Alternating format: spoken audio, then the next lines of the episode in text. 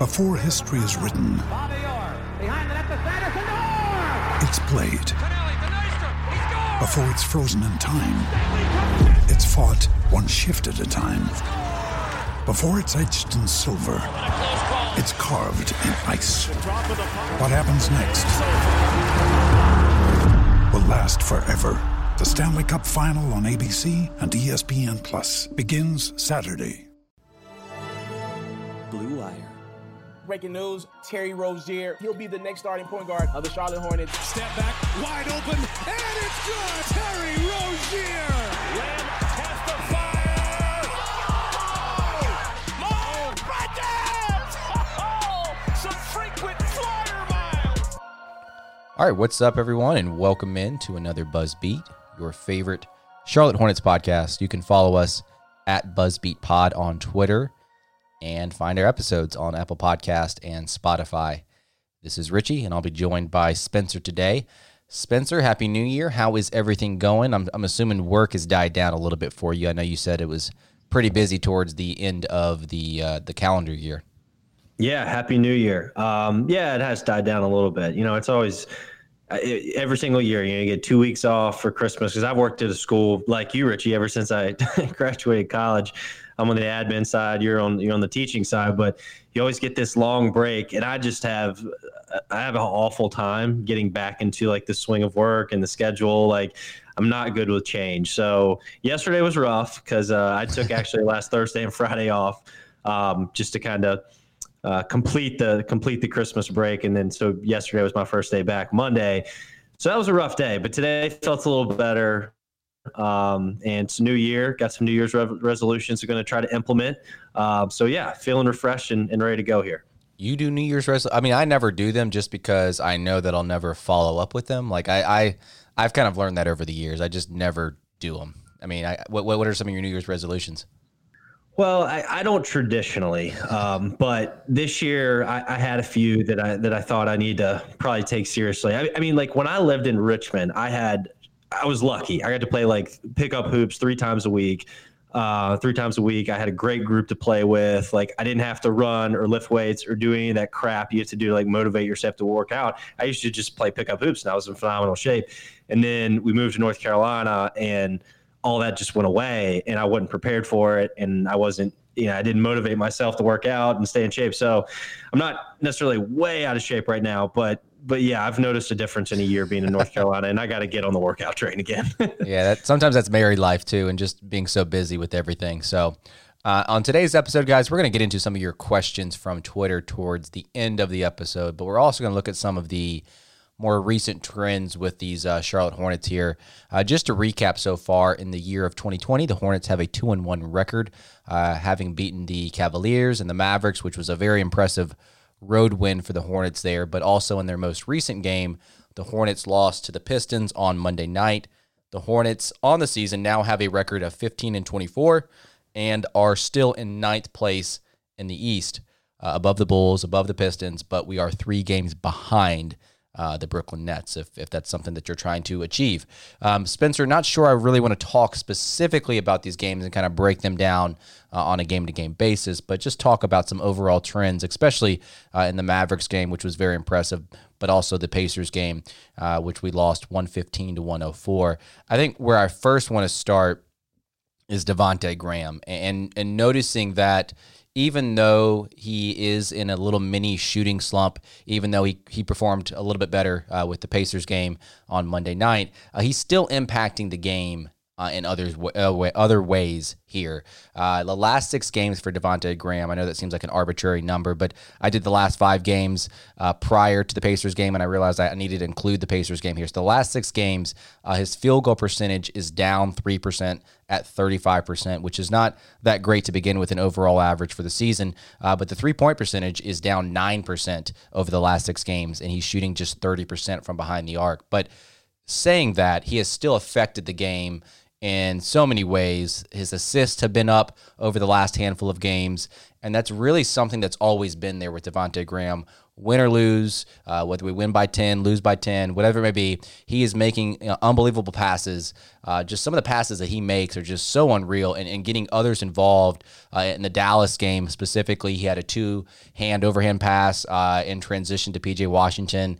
Uh, the Pacers game, he had a, a, couple of nice passes as well.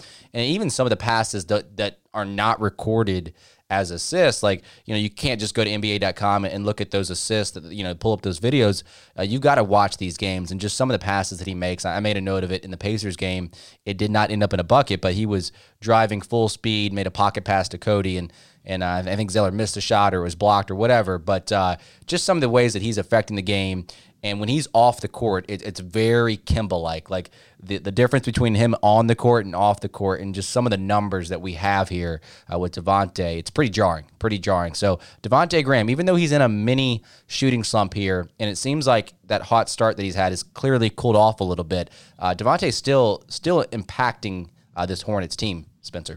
Yeah, he is. I mean, you know, I, I, went and looked at some of his advanced numbers earlier in, in the past 10 games. I think that's a good chunk sample of, of, when teams have really switched up their defensive coverage against him. I mean, his assist percentage is up, his turnovers are down.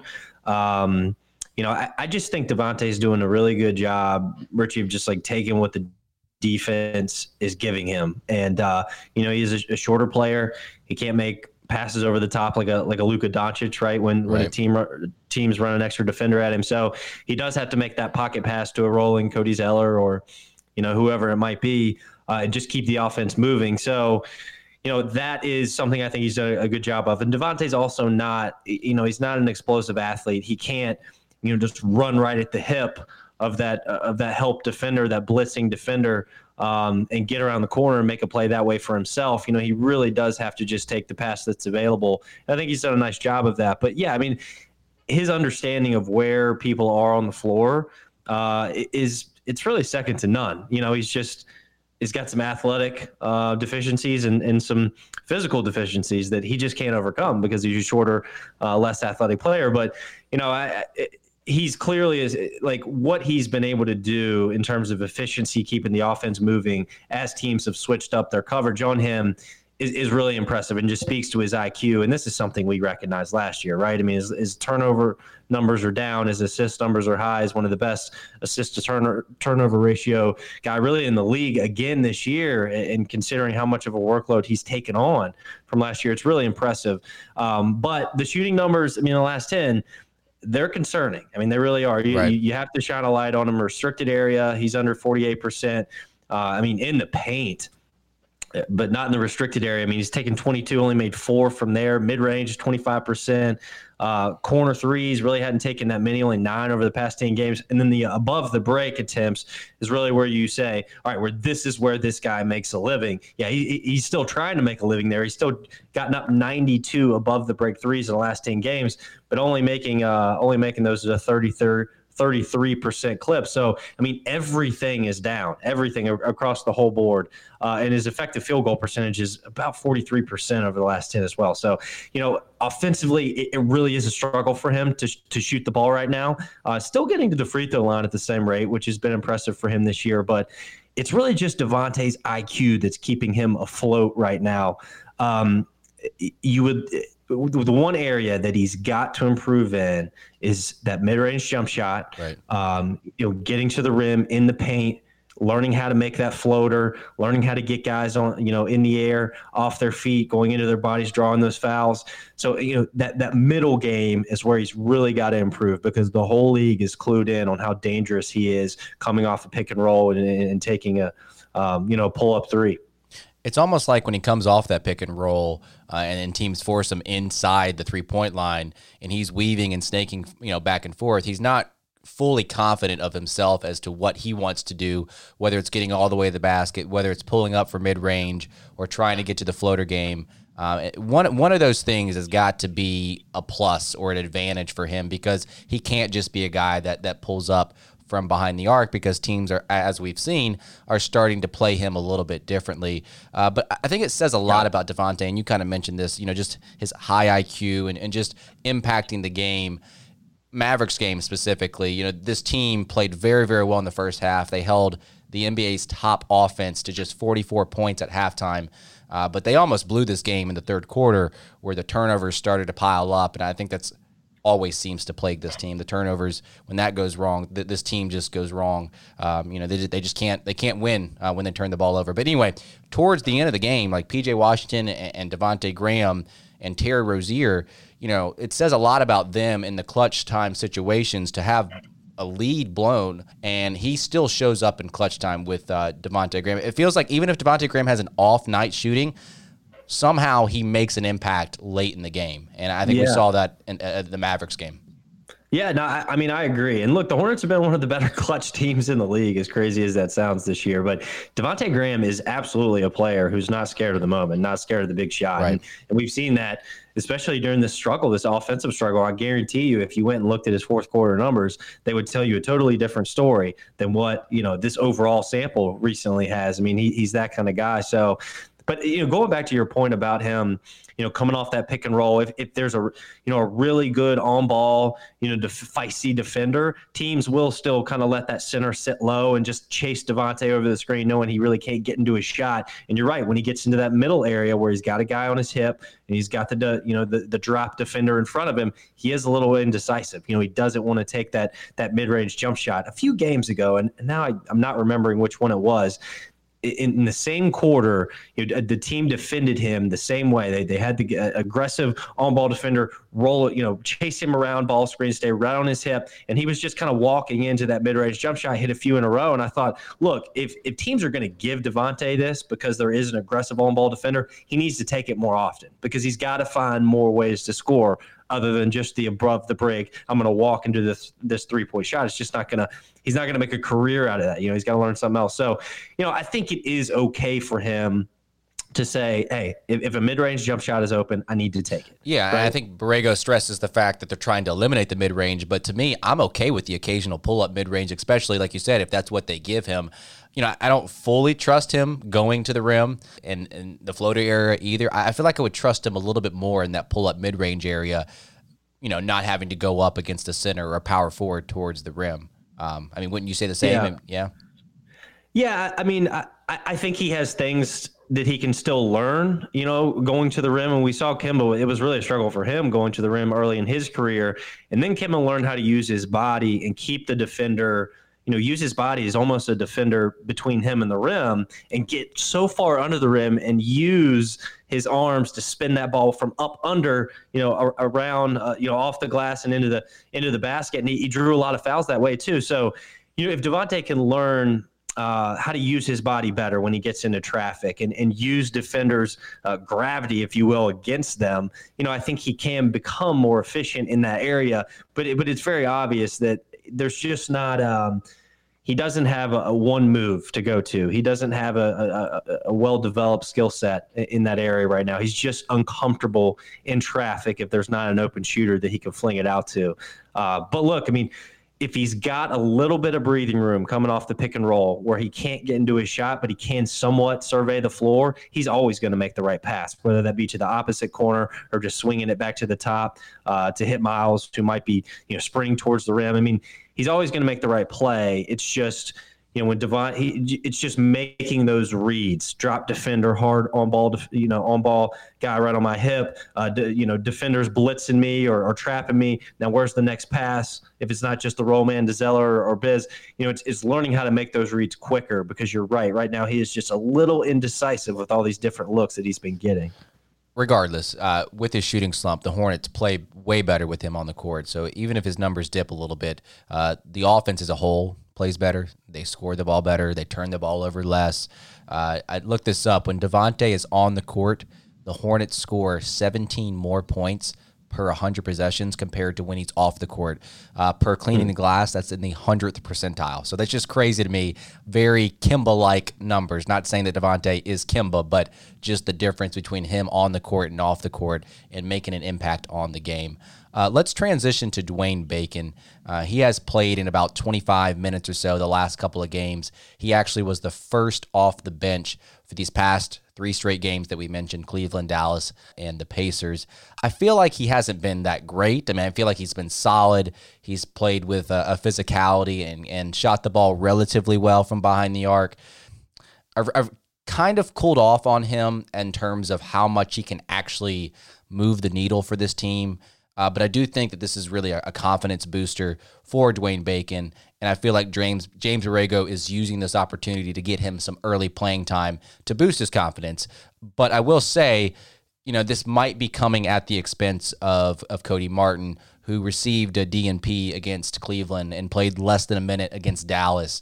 You know, I think he brings clearly a little bit more offensively than Martin does, but sometimes just has a tendency to get too zoned in with his own personal game, where Martin feels like he's more of a team player and he can kind of fit in wherever you need him and uh, and you obviously Martin's going to bring it defensively night in and night out. So, what are your thoughts on Bacon and maybe how that's going to affect Cody Martin and his playing time? And I, I will say that I, have been somewhat impressed with Bacon and just terms of how his confidence probably was shot when he had a really really slow start, and now coming in and playing 25 plus minutes a game uh, and, and playing solid. I will say. Yeah, I mean Bacon has had some some I think good moments really in the last four games since he's been getting more consistent playing time. I mean, you know, in the last four, he's pretty much gotten 20 minutes in every game. So, you know, it's clearly a Borrego trying to figure out this lineup still. Um, I mean, the idea of Dwayne Bacon, you know, and we saw it, you know, at the end of last season, being a, a the idea of him being a solid two way player you can see it by just watching him move around the court. You know, he he's got a good frame at six five. You know, he's shown the ability to shoot the ball, though he hasn't really shown it um, this year. Um, but yeah, we, we've, we've seen some stretches. I, I, just Dwayne looks like a guy to me. His confidence, I think, and this happens with young players regularly. Um, his confidence is like the stock market. You know, it's it's going to go up and down regularly. Um, but the Cleveland game, I think, is the game you have to go to and say this is really the idea of what he can do. He's a, he can be a slasher. You know, when, when, the Hornets really struggle to have a guy um, that can get to the rim off the bounce, not get knocked off his spot.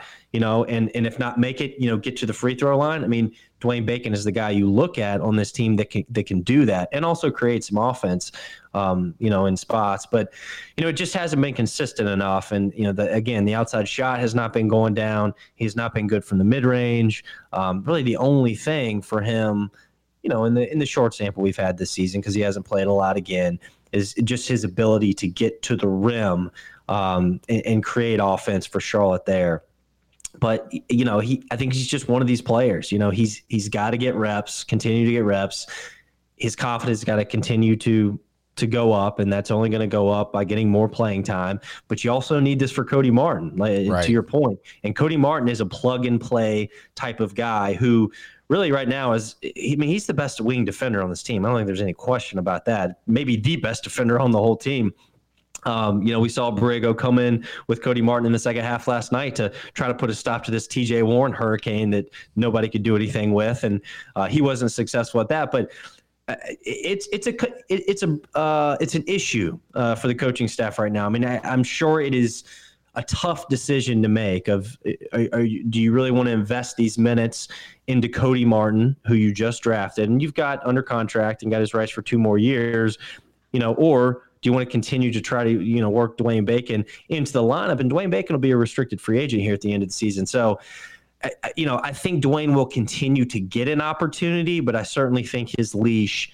um, as the losses probably start to pile up for Charlotte, is going to be a little shorter because you know the Hornets don't have to make Dwayne part of the future. Cody Martin certainly is you see that there's a lot of wings on this Hornets team, and Borrego's trying to fit each of them into the game. And really, the only reason I felt like Cody Martin played last night because there was some shuffling with you know Marvin going down and Miles Bridges playing the four, and you know the wings just shuffling around a little bit. But I feel like when everyone is healthy, especially as of late, it seems like Bacon has been that guy prior to Cody Martin and uh, even even Batum, you, you know, you don't see him anymore playing. But I think if I had the option of playing Cody Martin or Dwayne Bacon, even though the Dwayne Bacon adds a little bit more offensively, I, I think exactly like you said, he's a restricted free agent this year. Cody Martin, I mean, not like tremendously younger, but he is younger. He, he's in his first year, and he has shown something that the Hornets don't have, and that's the ability to play defense out on the perimeter. While Bacon does have some kind of uh, upside there, uh, he really fully hasn't shown it on the defensive side of the ball. Yeah, Uh, yeah, And, and and too, Richie, you have to consider, you know, Jalen McDaniels is he's making some some pretty serious steps forward. I think uh, in Greensboro right now, and um, y- y- he's going to be a part of, if not. If not this season, you know, certainly next season. And so there's another guy you have to find minutes for on top of your first round draft pick. Um, and on top of whoever the Hornets sign with their cap space this summer. So, you know, I, I think we're certainly at the at the point in time where we have to scratch our heads and wonder, you know, how much longer will Dwayne Bacon get this opportunity? The clock is ticking for him in Charlotte, um, and he he does he does. I, I know he has not gotten a lot of NBA, solid, meaningful NBA minutes outside of really those ones at the end of last season, but he's got to start proving something. And uh, at least Borrego is giving him an opportunity here recently. And like I said, I would expect that to continue for you know up until the All Star break at the very least.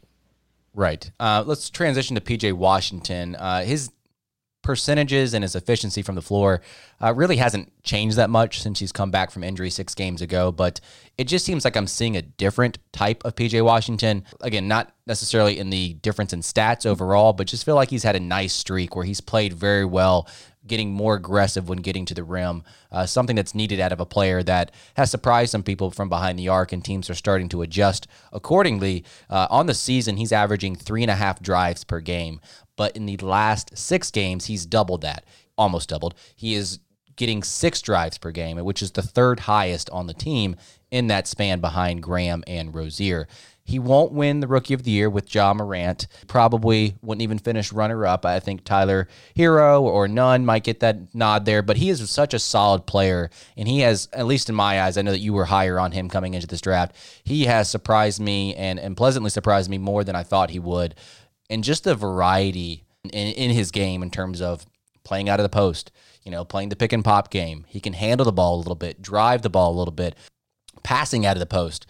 All these little things just add up to a very, very solid player uh, on the offensive side. And on the defensive side, uh, he's a very good team defender as well. So, you know, there's not much difference in stats, but I just feel like he's come back from his injury and he's played very, very well. And I know that you were higher on him uh, come draft draft season, uh, and, and you really did want PJ Washington on this Hornets roster. Yeah, I mean, look, he's he he's looked great this year. I mean, certainly better than I thought he would look. I, I just thought coming out of college again. I mean, I liked how much how many more threes he took at his last season at Kentucky.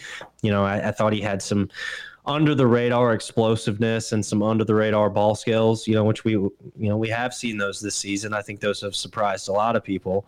Um, but he, you know, he's just he's the prototypical modern day NBA four, right? Like he he's a good shooter from out the outside. He can shoot him from above the break. He can shoot him from the corners. Um, you know, he can finish with dunks. He can take two dribbles, you know, and beat a closeout defender and get to the rim, you know, and finish with authority or, or get fouled. I mean, you know, he can go off one foot, he can go off two feet. I mean, he he just checks a whole lot of boxes.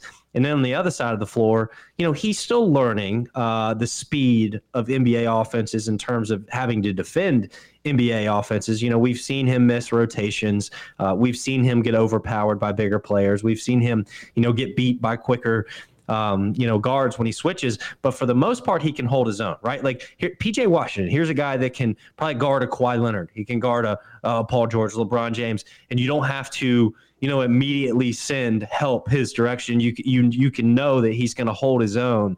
Uh, and and that this we're talking about that in his rookie season. So you got to imagine if three or four years down the road, we're going to be talking about a pretty pretty solid defender, not only at his position, but certainly probably going down and defending a position and uh, you know going up and being able to guard fives when the Hornets want to go smaller. When he again when he just gets caught on a switch, so um, he's a really really solid overall basketball player from A to Z. I mean, he you can tell he was brought up the right way. He was taught the game the right way.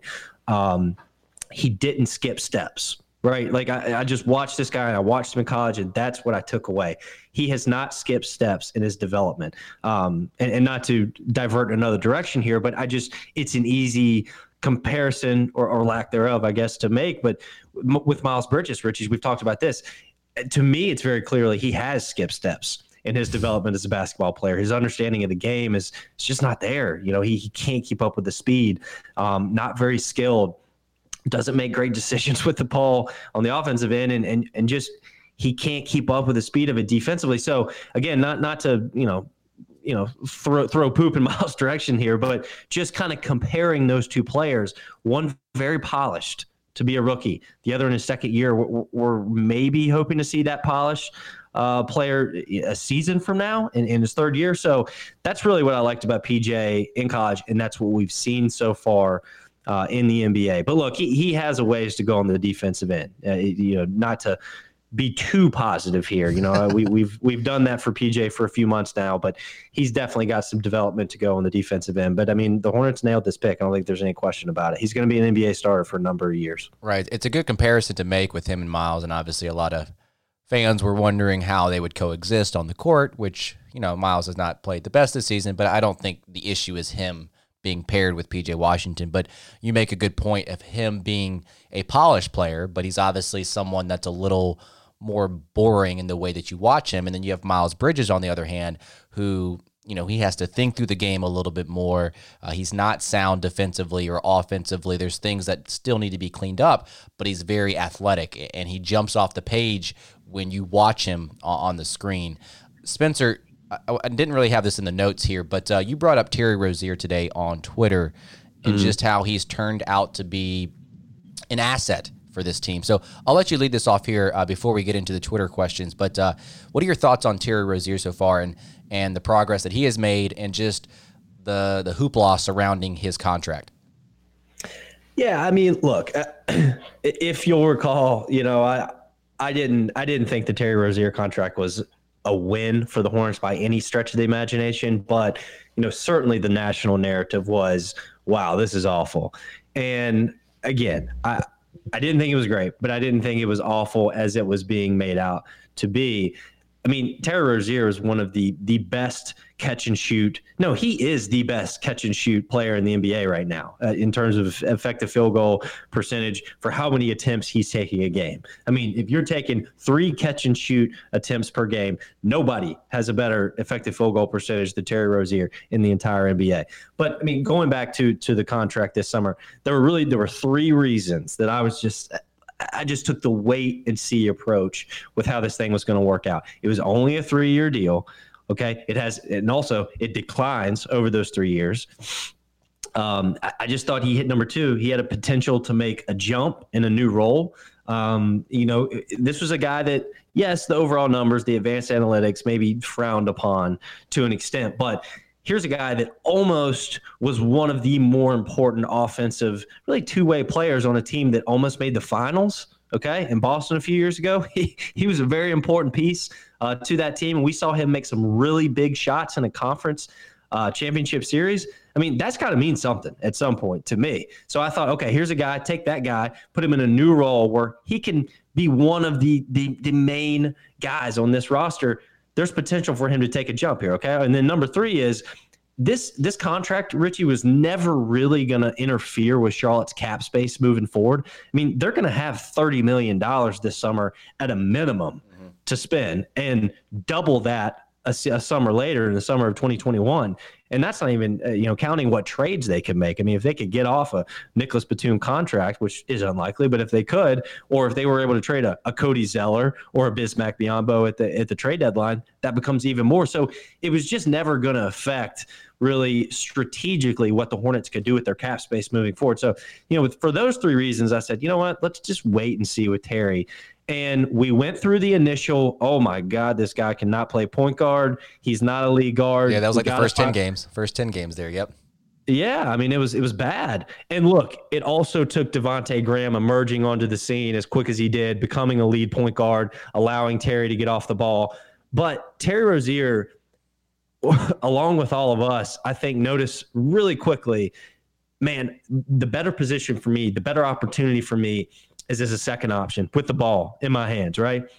And he bought into that quickly and immediately saw returns. And, you know, I, I, just think that that speaks a lot about him as a player. You know, I think he gets a bad rap sometimes as being maybe I don't know if selfish is the right word, but you know, score first. I'm looking for mine. But when you think about the ball was taken out of his hands, was put in Devonte Graham's hands. Immediately, Terry becomes a better player. And you're not going to do that without mentally making the decision this is a better chance for me to be successful. Right. And I think he deserves credit for that. So, but look, the numbers speak for themselves. It's not a huge sample size, but we're almost to the All Star break, and he's the best catch and shoot uh, player in the league right now. So I think there's something to be said for that. And I think that he can become a tradable asset for Charlotte this time next year.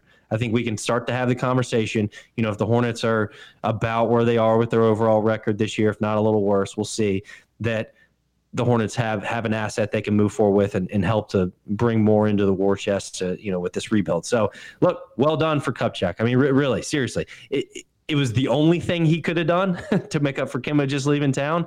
But this is why you take risk on young players when you're in a cycle of a, you know a cap clean cycle in a rebuild cycle. And uh, so far, this is paying off.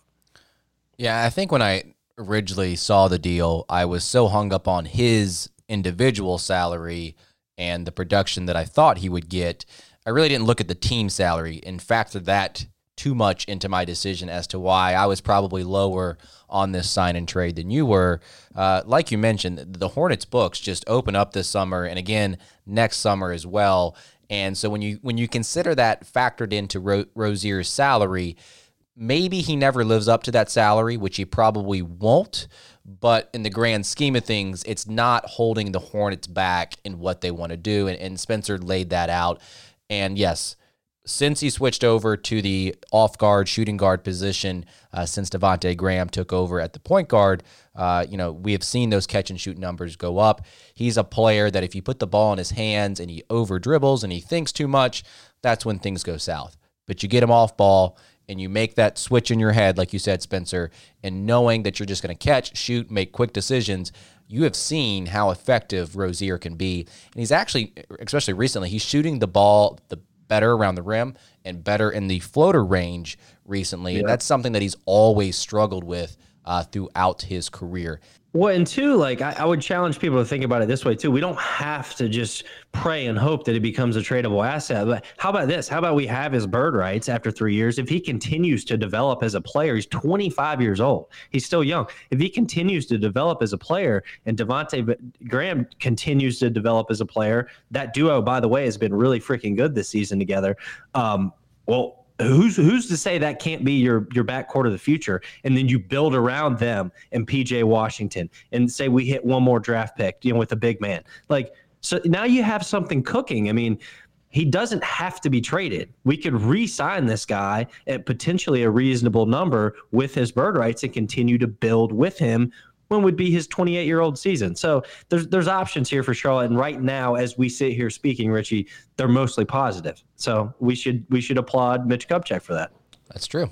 Let's get into the Twitter questions. Uh, we had a lot of responses, so we're not going to get to all of them. We'll probably have to do an episode one day just strictly on these mailbag questions. So I, I tried to pick the best ones or ones that were similar and combine them.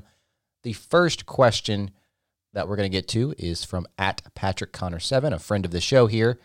Would a Kevin Love trade make any sense for the Hornets? Now, clearly, Kevin Love is having some issues with uh, Coach Beilein over in Cleveland. Uh, it seems like he is wanting out. To me, the short answer to this question, Patrick Connor, is no. You know, I think he's a fine player, uh, but he's getting paid for three more seasons uh, after this one at about an average of 30 million per season. And I know we just got through talking about the fact that the Hornets books open up after this season, but I just don't want Love to be that player taking up close to about 30% of our salary cap. Um, and he's probably looking for a situation that is dissimilar to Cleveland. And I don't, while we may be in a better position than Cleveland right now, I don't think it's all that different in terms of where we are in our stage. So for us, I don't think it makes any sense. And for him, while he might want to change his scenery, I'm not sure Charlotte would be all that much of a better spot for him. So do you see any sense of making a trade for Kevin Love? Uh, I see a deal like this for Charlotte making some sense. Like with this, like you know, consider this free agent class this summer. It's not a strong one. You know, I don't think the Hornets are going to be serious spenders this summer. So would you treat a player, a veteran player, on a long term deal like Kevin Love, trading for him potentially if you're Charlotte? Would you treat that kind of as free agency? Right now, I agree with you, Richie. I don't think Kevin Love is the right guy. I mean, I just don't think power forward is necessarily the right position when you when you talk about Miles Bridges, you're not sure, sure what you're going to do with him. Talk about PJ Washington bursting on the scene, not really sure what you're going to do with him. We don't really know we have in Jalen McDaniels yet. We might have something there. There's another guy that kind of fits in that position. So just from a position standpoint, I don't think it makes a lot of sense. You mentioned the contract, um, but again, I did want to point out, you know, with this free agent class, and even in in the summer after this one coming, Charlotte's not going to be a suitor for the big time names. No. So they should always have their ear close to the ground when it comes to players that become available, veterans that are all stars now or were all stars that can move the needle, that they can and are under contract um, for a number of years, that they can bring in and build around with this, these young players. I think that's the kind of trade that you, they could make. Maybe not this season, but potentially next. And I think maybe if they were in a better position to compete in the Eastern Conference, I think a deal like that would make sense. So like if they were a team, I don't know, like OKC, where they're they're young, they're kind of right there at that six, seven seed, and, and they need someone to take them over the hump. I think it would make sense to make a trade for someone like Kevin Love. Uh, another trade question from at Hornets Beard Guy on Twitter. Basically, asking the same type of question, Andre Drummond, where would he fit into this young lineup, and, and would it make sense to trade for him? And I, and I will say that maybe a trade for him might make a tiny more sense, uh, but you know, not by much. I think uh, I'm not really a big fan of Drummond or bringing him into this team. Uh, he's got a player option this offseason uh, at 29 million. Uh, and if he turns that down, uh, obviously the Hornets would have made this trade for not, or would have to make a, a competitive offer to bring him back long term. I think age wise, like the question is insinuating, he's only 26 years old. So age wise, he kind of fits right there in that time frame. But I, I, think he maybe, like Love, would prefer to go to a place that is in a better position to compete right now. Um, I know I have like a false hope of this, but like I want my center, our next center, and I know these aren't very abundant out there, but like a center like a like a Bam Adebayo, someone that can run the floors, very athletic, very bouncy. Uh, can, Would love to have that guy. yeah, can handle the ball out of the post, make passes. Like he can do it all. Like that's the type of center that I want, and I just don't. Clearly, I don't see that in Drummond. And uh, you know, yeah. kind of like a kind of like a Cody Zeller, but more athletic and uh, can do a little bit more with the ball in his hands. So, what are your thoughts on Andre Drummond? Well, I, I, I, Richie, I agree. I mean, I, I want nothing to do with Andre Drummond. I don't think he's a winning player. I just don't. I mean, I, you know, I'm not, not trying to be a hater here. His numbers are phenomenal, but I think these are a lot of empty calorie numbers this guy puts up. I mean, I think he's a guy that gets a, a middling team to respectability, uh, gets them maybe into the playoffs over the hump, but I don't think he's a good player on a winning team. And also, why would you trade for him when you could just sign him this summer? I mean, you know, it sounds like he's opting out of his deal. Charlotte's going to have the cap space if they really want him. Don't give up assets now to get him. Just wait till this summer and then go sign him as a free agent. Um, look, I don't think this is going to happen. Not because I don't want him, Richie. I think the Hornets still wake up in the middle of the night with nightmares of Dwight Howard and Andre Drummond is a player like that. He needs his post touches. Yeah, he can help you on the glass. Yeah, he can block some shots, but like I think the Hornets learned their lesson trying to put a guy like Dwight Howard next to Kemba Walker. Like, oh my God, this this does not work. And now that you have a guy like uh, uh, Devonte Graham and Terry Rozier next to him that are really having some offensive success, why would you throw a center that needs the ball all the time? In the middle of that to to muck up their development. It doesn't make any sense to me, which is exactly why it could happen. But I, no, I, I don't think so. I'll give you I'll give you a name though to watch um, Steven Adams. There's a player who's not under contract long term, but I think Oklahoma City. We'll, we'll see. I mean, they're in the playoffs if if the season ended today. We'll see what they do. He's got one year left next year uh, at about twenty seven and a half million. That's a lot. But you know, you could trade for him now. Uh, if you could get off Biz and you know throw something OKC's way, have him for next season, and now you got his bird rights. And you know, depending on how he looks in the system, uh, he, he's only 26 year old years old, believe it or not. You know, there's a guy maybe you could sign him long term to bring along with this young core. That's a trade that makes some sense to me. Um, and he doesn't need the ball, right? He's going to be a rim runner. He's going to set some good screens. He's going to block some shots. I, I, I, like that as, as a more feasible trade for Charlotte. And I would keep an eye on that. I think that's a deal they might do. Yeah, not as bouncy as uh, Bam Adebayo, but I, I do like him better as a player uh, than Drummond. But I, I I'm not sure OKC parts ways with him. Uh, they're right there in the thick of it with the uh, the post postseason there, uh, but we shall see. Next question. Uh, I'm actually combining two people here for this question. What's the plan for Miles Bridges moving forward? And part two of this question: Is it the right time to trade him? I'll, I'll first say I don't I don't like giving up on players after just one and a half seasons even if there are some signs of some kind of worry with this player, you know, I think you need to give a player three to four years to come into their own. And I've definitely been hard and negative on Miles Bridges, but I, I am not at the point where I'm like, okay, this is the right time to trade for him. You know, he's been put in a difficult situation this season, having to see the ball uh, a whole lot more. And maybe this just isn't the role for him. You know, the role for him is putting him next to a player uh, that can go get you 18, 20 points a night, and the attention is off of him. He played much, much better uh, with Kemba Walker last season in his rookie year, and you don't want to put the ball in his hands. And we're seeing some of these flaws with his ball handling, creating separation with the ball in his hands, and even obviously on the defensive side, he has that focus issue and processing things at a, at a slow speed. Um, but maybe a couple years down the road, where he's moved to the fourth option, on a team that has better talent around him, maybe he flourishes in that type of situation. So to me, he's too athletically gifted uh, to even think about trading him, in my opinion. But Spencer, do you have other ideas? I know that we've always been hard on Miles Bridges, and some of the signs of making the jump from year one to year two just hasn't happened. No, I, I, agree with you. I mean, I'm not giving up on Miles Bridges. I think he's it's well documented. I think he's got you know light years to go in his development and certainly understanding the game and the speed of it. But um,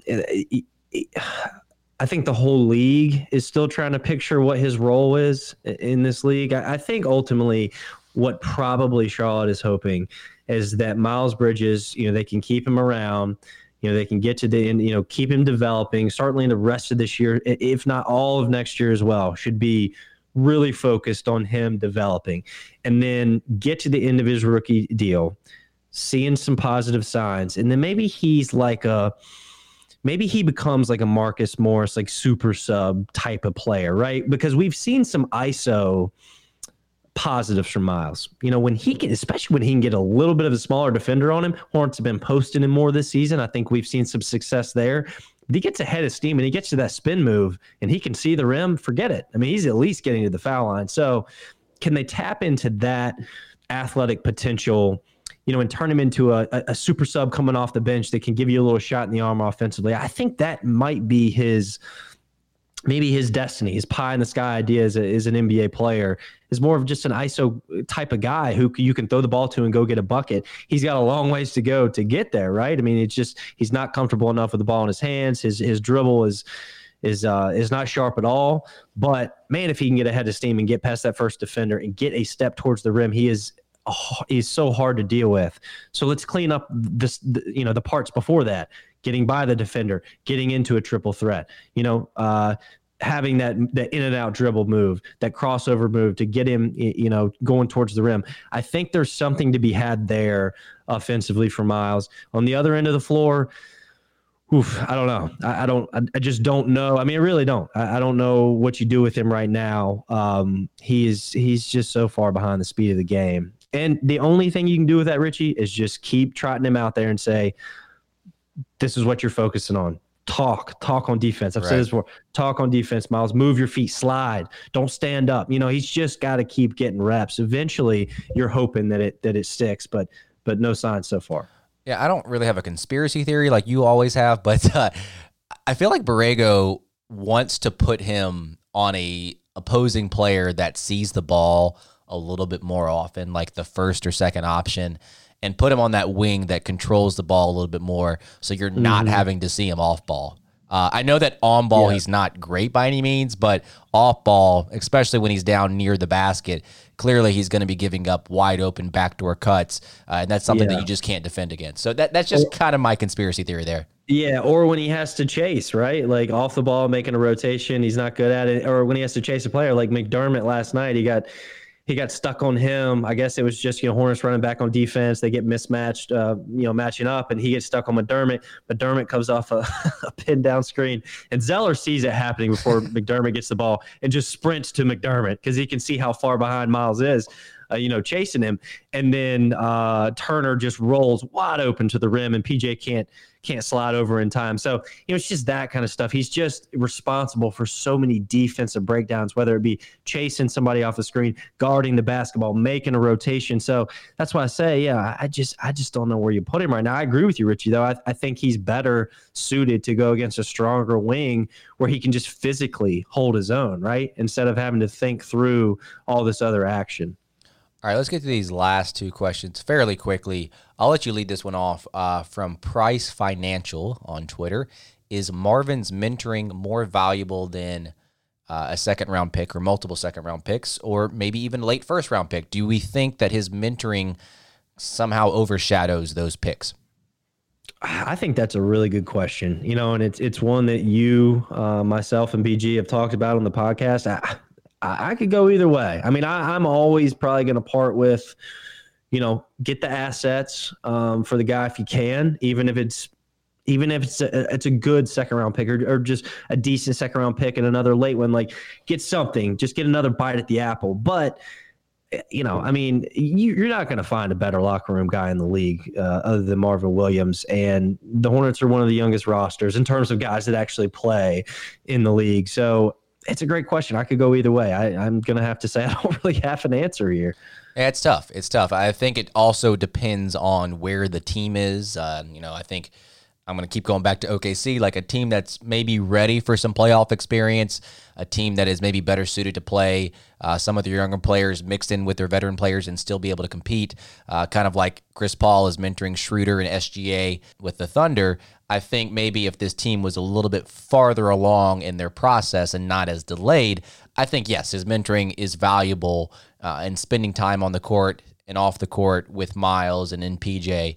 I think, but right now, uh, with his contract expiring, as much as I love Marvin's role on this team, I think you can't pass up any kind of asset that you might get uh, with a trade. So, last question here, Spencer at Austin Daisy 11 favorite Hornets moment of all time. So I'm going to start this one off just because I don't really have an answer like you didn't have an answer to the previous one. I'm not sure I can really pinpoint one moment, my favorite moment for the Hornets all time. I'm much more of a like a team success type of guy where you know, I don't really care too much about the individual success. So, like those late 90s teams, the early 2000s teams were my favorite moments as a fan. Um, I don't know if you remember the series against the Bucks where it was very similar to the Heat a handful of years ago, where they had one game five on the road. And then game six, they came back home and they had a chance to wrap up the series. Uh, this was the Milwaukee team that had Sam Cassell and Ray Allen. This was the closest the franchise has ever been to the Eastern Conference Finals. And I was in attendance uh, at the Coliseum for game six of the Eastern Conference semifinals against the Milwaukee Bucks. Uh, they obviously ended up losing that game and game seven back in Milwaukee. But just the atmosphere that the Hornets Coliseum used to bring is something that I wish younger fans would get to experience in years to come. So I don't really have one moment that I can pinpoint, but just the team success that this Hornets team brought in the late 90s was something that uh, I will always look back on.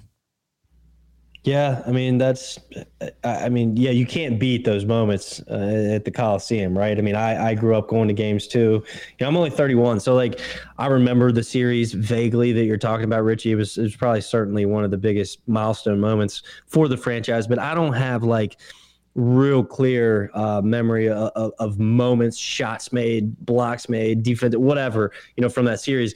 The one that I can think of, and really I'm just going to go from like year 2000 moving forward, is probably the Courtney Lee shot uh, in Miami, knocking down the three. You know, Kemba takes the three, I think, coming off uh, a ball screen from Zeller. It, it's way short, and so it takes a long rebound bounce right to to Courtney Lee at the top of the key, and he knocks down a huge three, which is a dagger to win the game in Miami. Um, Charlotte had that was game five. Charlotte was coming back to Charlotte um, to win game six. I, you know, up three two. I just knew 48 win season. going to beat Miami in the first round. This is really a turning moment for Kemba Walker, you know, Al Jefferson, Nick Batum. It was Batum's first year. You know, guys, this is all coming together, right? Like we can see how this is going to be a good thing for like three or four years. And of course, the Hornets lose the next two, and really nothing ha- has gone right other than Kemba Walker having ridiculous years um, since then. But that's the one moment where I really thought this team was about to take the next step. Yeah, very similar moments. I, I think uh, the only reason I remembered that game per se because I was in attendance and Spencer's acting like I'm older than him, but we're both 31 years old, so it's not that I have a better memory. I never I, said that. I, never... I thought you were alluding to it. I'm only 31. Maybe you have a better, you know, a more long withstanding memory here. But uh, it was actually. Do you remember the year where like the Hornets broke out like the headbands? Like that was a thing where like, yeah yeah that like the yeah the Baron Davis yeah, uh, group oh yeah that was that was the year or at least the years and uh, I think they passed out headbands during that playoff game and all the fans uh, looked like little dorks wearing those headbands. Yeah. But uh, yeah that Baron, that was the atmosphere. Davis, David Wesley uh, was Bobby Phills on those teams? I think he was right? Or was that it might have been after his passing at, at, that point maybe that was after Bobby yeah. Yeah so, but that that's the atmosphere I, I strive for. Uh, obviously, the product on the court has got to improve, and and that could have been a turning point. Like you said, the Courtney Lee shot and, and winning in Game Six at home, and uh, obviously it did not come to fruition there. Very similar moments there, you and I, in terms of winning game five on the road and having the chance to win uh, game six at home to, to wrap it up. Uh, here's a rundown of the next couple of games for the Hornets. The schedule gets a little hectic uh, before this game in Paris. I think it, is it Paris or I know it's France, but is it Paris? Do we know? I think it is Paris. I'm okay. 99% sure it is. Yeah. yeah. I just assumed it was Paris, but it, it very well could not be. But uh, the Hornets will play Toronto, and then they go on a four game West Coast trip uh, with games against Utah on Friday, Phoenix on Sunday, Portland on Monday, and then to wrap it, uh, they play the Denver Nuggets in a week's time. So thanks again uh, for tuning in to another Buzz Beat. As always, we'd appreciate a five star rating and review on Apple Podcasts. For Spencer, I am Richie. We will see you guys next time.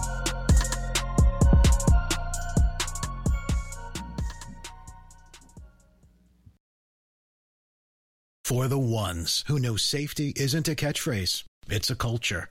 And the ones who help make sure everyone makes it home safe. For the safety minded who watch everyone's backs, Grainger offers supplies and solutions for every industry, as well as safety assessments and training to keep your facility safe and your people safer. Call clickgrainger.com or just stop by. Grainger for the ones who get it done.